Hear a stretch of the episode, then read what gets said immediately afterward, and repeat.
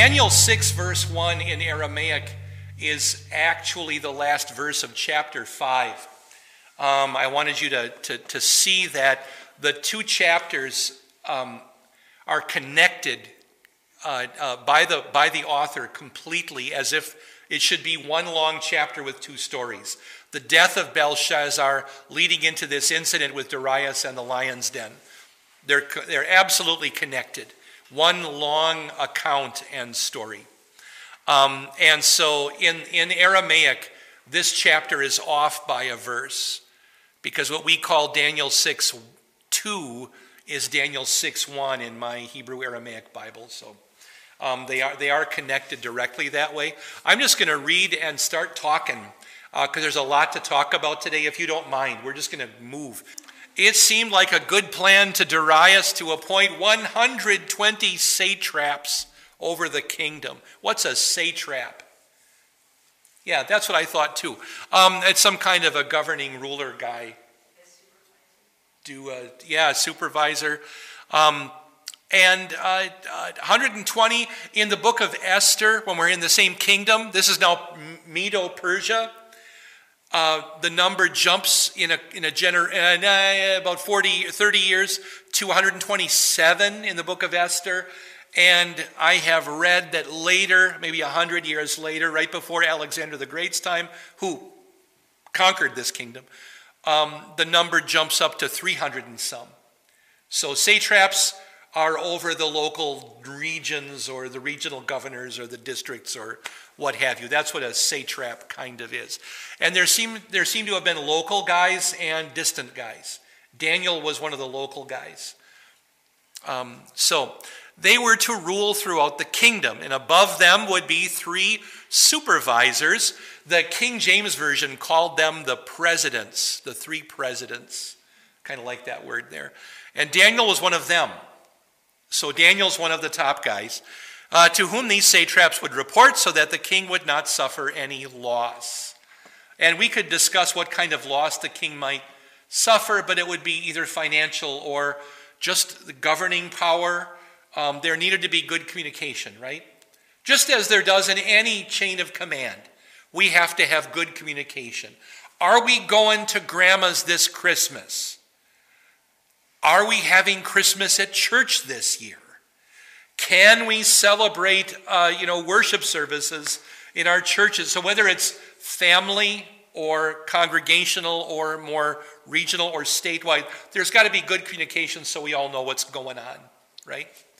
Um, but before we go on with the text now, I want to go back up to the top line of this, of this verse and ask the question who was Darius the Mede? Because, you know, who is this guy? Um, here are the, uh, the list of, of, of Achaemenid or Medo Persian kings. Three slides, I believe, maybe four. Cyrus the first, Cambyses, Cyrus the second, that's Cyrus the Great. Followed by Cambyses the second, and a guy who may have been an impostor named Gautama. We can talk about him a little bit later, but it is not Gautama Buddha. However, Gautama Buddha lived at the same time. That makes it confusing. And I have had WELS teachers email me, call me, asking me if this could be Buddha. It, no. Gautama at this time period was a name about as common as George. So Gautama, it's just, a, it's just a fairly common name in the Persian Empire. The list continues with Darius the Great, Xerxes the first, that's the king in the book of Esther. Artaxerxes, Xerxes the second, a guy whose name I think was Sogdianus, but his kingly name has been lost, so I don't know. That was his birth name. Uh, Darius II, three guys named Artaxerxes, each with a number, another Darius, and another Artaxerxes. Of all of these, who is the Darius of our text? And the answer is I think he is, uh, forgive me, but I think he's Cyrus the Second, Cyrus the Great. And there are a couple of reasons for this. Um, some have to do with the text, some have to do with other things. The reason is the dates work chronologically with Cyrus to be Darius, and something else. at the end of the chapter, we have this verse The reign of Darius, that is during the reign of Cyrus the Persian. Now, this is not what the NIV says. This is what the EHV says. The NIV says the reign of Darius and during the reign of Cyrus the Persian, making it sound like they're two guys. But the NIV has a little footnote that says, or could be the reign of Darius, that is during the reign of Cyrus the Persian. So um, this is something you can do with Greek and with Hebrew and with Aramaic. Um, the, the, the conjunction and can be explanatory and not necessarily just an equal sign. Um, um, or, in, in, I'm sorry, a plus sign in addition to. It can be an equal sign. That is, it, it explains the one as the other. This happens in 1 Timothy 1 1. Aaron, you want to share that verse with us? 1 Timothy 1 1. It's a good example in Greek of this happening, this kind of an, of an and. Paul, an apostle of Christ by the command of God, our Savior, and Christ Jesus, our hope. So, God, our Savior, and Christ Jesus, our hope. And earlier we had a Christ. Er, uh, uh, an apostle of Christ Jesus. So, in the verse we have Christ Jesus, God our hope, Christ Jesus in the, in the verse. They're all the same individual in the verse in 1 Timothy 1 1. And the and says that God our hope is also Christ. Christ Jesus, our, our oh, God our Savior, I'm sorry, is also Christ Jesus, our hope. Um, so that's an example of, the, of an and being an equal sign, not a plus sign. Does that make sense? Clear as mud? Okay, let's jump back into our text. So uh, you can disagree with me, but I'm saying that it makes the most sense to me, archaeologically, historically, and so forth, that these are the same guy. Okay? It came about that this Daniel distinguished himself above the supervisors and satraps, or presidents and satraps in the King James, because there was an outstanding spirit in him. So the king intended to promote him so that he would be in charge of the entire kingdom. Um, this is pretty cool. Daniel's going to get bumped up to the number two spot. The king intended to promote Daniel so he would be in charge of the entire kingdom. Daniel is going to get promoted from the number three spot to the number two spot. Darius is about, Darius had just killed Belshazzar. And Darius is planning on promoting Daniel up to Belshazzar's position. That's what's happening. What will this do for all of the other satraps? They will get mad, jealous, envious, murderous, and so forth. So, then the supervisors and satraps kept trying to find a basis for an accusation against Daniel in regard to his administration of the kingdom. However, they were unable to come up with an accusation or any evidence of corruption because he was trustworthy, and no neglect of duty or evidence of corruption could be found against him.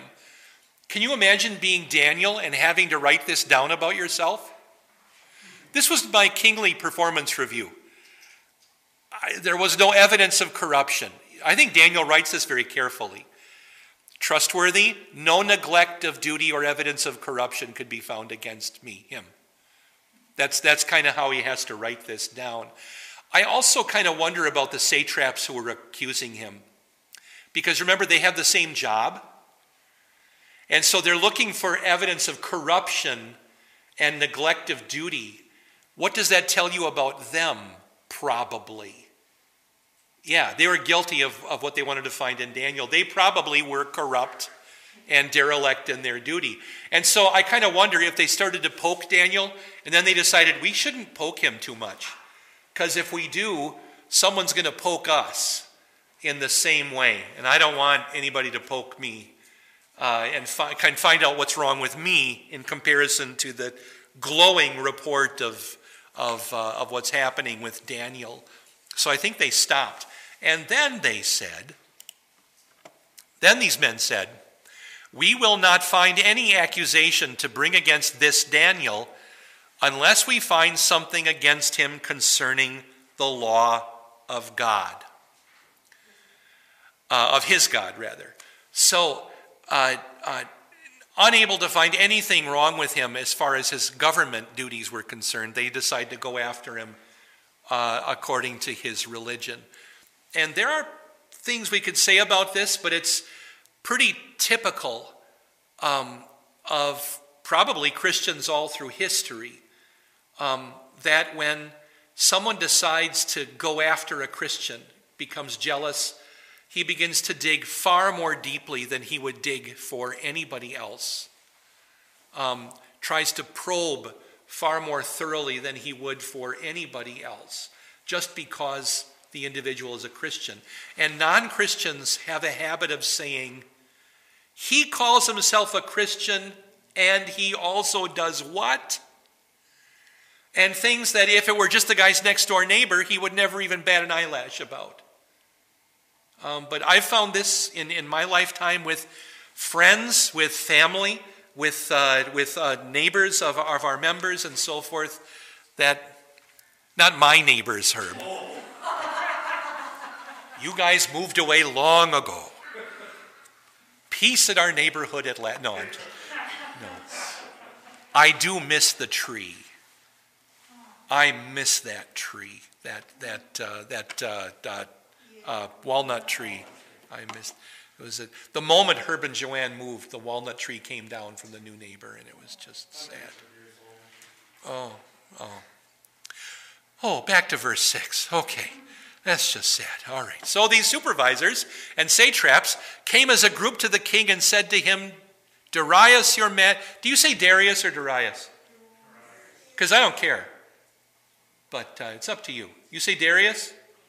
That's okay. So, the west half of the room says Darius, and the east half of the room says Darius. Are we also subdivided somewhat by youth and vigor? I don't know. Annie?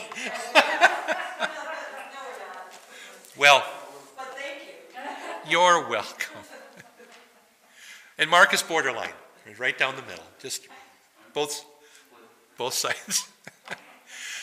Darius, your majesty, may you live forever. That's, it, um, that's not a Christian prayer. That's just a, the way that people talk to uh, uh, uh, Persian kings. That's just how you walked up to the guy. All the supervisors of the kingdom, the prefects and the satraps, the advisors and the governors advised the king to establish and enforce a decree that prohibits anyone to pray a prayer to any god or person for 30 days, except you, your majesty. Anyone who does so will be thrown into the den of lions. Wow, that's a long statement. It's a long verse. It's a long run on sentence. Who can explain this in better English? Gotta, if you're going to pray, you have to pray to the king, right? For how long? 30 days, 30 days for a month. Um, now, there's some curious things about this verse. Uh, First of all, there were 120 just satraps. And this is the prefects, the satraps, the advisors, and the governors. How many, how big of a subset is this? Of, do you think they really all were in on it? I, I kind of wonder. For one thing, all of the satraps who accuse Daniel at the end of the chapter will be killed by lions. Spoiler alert. In the same event. So I don't know how many lions were in that pit, but I don't know if it was more than 120. That'd be a lot of lions. And, uh, well, we're getting there. We're getting there. Annie? Okay, so if Daniel is number two. They were bad men. That is my answer. They were bad men. You haven't seen enough black and white Western TV shows.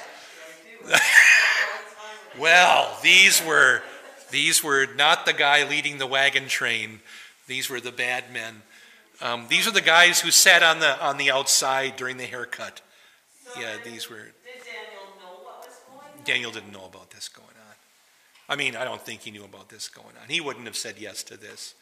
And actually, Darius shouldn't have said yes to this. We're going to come into that too. But I think this is this I when when when this verse says that in their quotation, all of us agreed. Um, if it were not a quotation, I would say it's hyperbole, they're exaggerating. But because it's a quotation, I get to say something else about them. I don't think they were just exaggerating, I think they were lying. Yeah, I think they were lying. So I think that their pants are on fire. That's what I think. Yeah. Um, and there are some other things. They, they, they, they pressure the king to do this. Now, um, I know that at other times I've said maybe it took so long to read the decree that Darius had signed it before they got to the fine print. I think I misspoke there. I, it does, we are, we are going to find out that Darius heard it, agreed, and then signed it. So he does hear the whole thing and agree to it. But maybe this was what uh, one commentator talks about as an unguarded moment. I'm going to come to that. But notice that they do talk about throwing him into the den of lions, whoever it is who disagrees with this. And can you imagine, though? Do you remember a guy in the, in the book of Judges uh, named Jephthah making a vow? What was his vow? The first thing or person who comes out of my house, I will sacrifice to the Lord. And it turns out to be his daughter. Um, now, these guys say whoever doesn't pray to the, whoever says a prayer that's not to the, you, O king, will be thrown to the den of lions. Well, George the satrap, what if it's your wife or your son? What, what are they doing? You know, they're not thinking through this very. What if one of them forgets? You know, what, uh, this is not a very good idea. This this whole thing. And with regard to a den of lions, maybe I should just talk about this now. Did, was this a typical way of executing people in ancient times? Well, Cyrus the Great and other kings of the Achaemenid Persian dynasty. Cyrus had been king of Anshan, and his father Cambyses and uh, his father Cyrus um, had, had all been kings of Anshan. Anshan is where if you if you go to Iraq, which is Babylon, and you keep going to the east, you're now in what country? Iran. Iran. And what's kind of east and a little bit north of Iran? Big country. Afghanistan. That's right. And there are very few divisions, political boundaries, mountain ranges, rivers. It's kind of like up to this point in the grass is this country, and up to that point in the grass is that country. And it's, it's kind of hard to figure out what belongs to who. And so, what do they do all the time there? They fight. Yeah. And they fight a lot.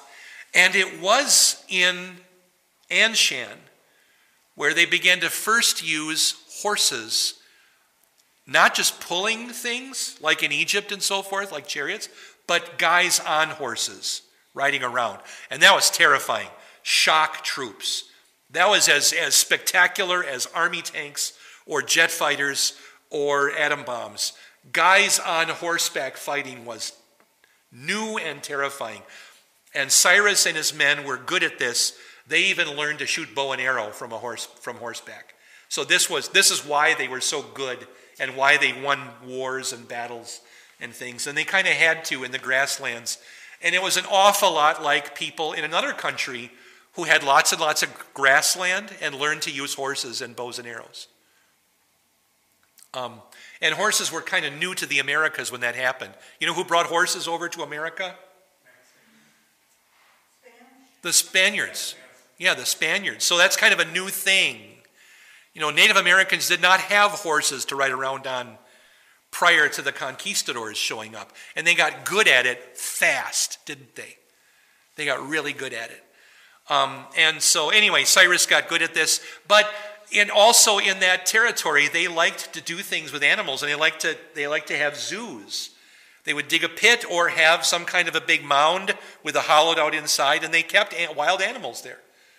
and horses and other things like lions and tigers and elephants and rhinoceroses and camels and bears and herds of deer and antelope and things and stuff, uh, bears and things from up in the Scythian. Um, uh, uh, uh Scythia is where today they, they go in Russia when they're in trouble. Um, thank you, Siberia. That's Scythia. And uh, they, so they had these big parks, these big game preserves filled with wild animals. And I think when Darius uh, uh, and, his, and, and the ones who came after him got to Babylon and set up shop there as king, they brought like a miniature version of this along with them and set up these little game parks. But that's how you punished people. And how did the Romans do it?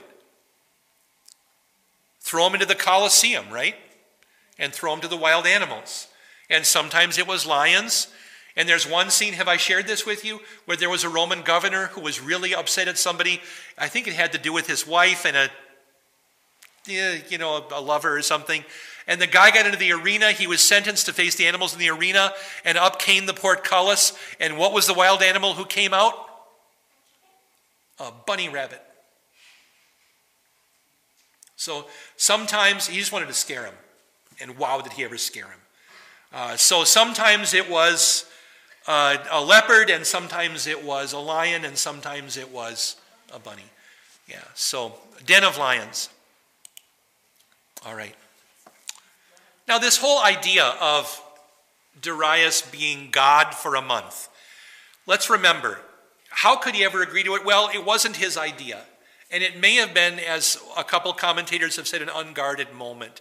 Are you always at the top of your game every moment of every day? Sometimes not, right? And it might have been that they got him at a, one of those unguarded moments, like, just sign this? Okay. You know, I think of Colonel Blake saying, What am I signing, radar? Oh, don't worry about it, sir. You know, I'll sign it anyway, and that kind of thing. Uh, it also was not a new idea. There are a lot of precedents in a lot of cultures. The Ethiopians, the Egyptians, the Ptolemies in Egypt, the Seleucids up in Syria, the Herods, the Caesars, all had the idea that a human being could be a son of the gods and therefore could be prayed to because they didn't take prayer the way we do it, but just you prayed to anybody you thought would be helpful, whatever God it might happen to be. And so, from Darius's perspective, oh, they're just going to pray to me for a while because I'll be the most helpful for this month. And, and something like that. Um, there, there's, there's something, and, and so a conclusion is often that this was just diabolical cunning on the part of Daniel's enemies. That they just came up with a thing that might be useful uh, with Darius, but also something about Persian worship that was kind of uncovered in the 1970s is that Persian worship, and we have documents from Persia. It's, they're, they're not like the cultures that were before where there isn't a lot of writing. We have a lot of writing from the Persians. And Persian worship focused almost entirely on prayer prayer almost as magic, prayer as um, something that was considered to be irresistible for everybody. You prayed all the time. And the people were led to believe that prayer, that, that, that, that, the, that the rising up of their prayers were the pillars that held together the universe. And if you stopped praying, the whole world might collapse. That you had to pray and pray and pray for stuff to happen. And otherwise, things would not happen. And if you died, it's probably because you didn't pray enough or something along those lines. So everything was all about prayer all the time. And that, therefore, Daniel's enemies, because everything was all about prayer, it makes sense that their attack on Daniel would be about prayer rather than some other aspect of, of Daniel's religion that they just didn't understand. So, something about prayer and Daniel. And they also knew that Daniel prayed. We're going to see that in a little bit. But you've been listening to Invisible Church, the Bible study podcast from St. Paul's Lutheran Church, New Minnesota.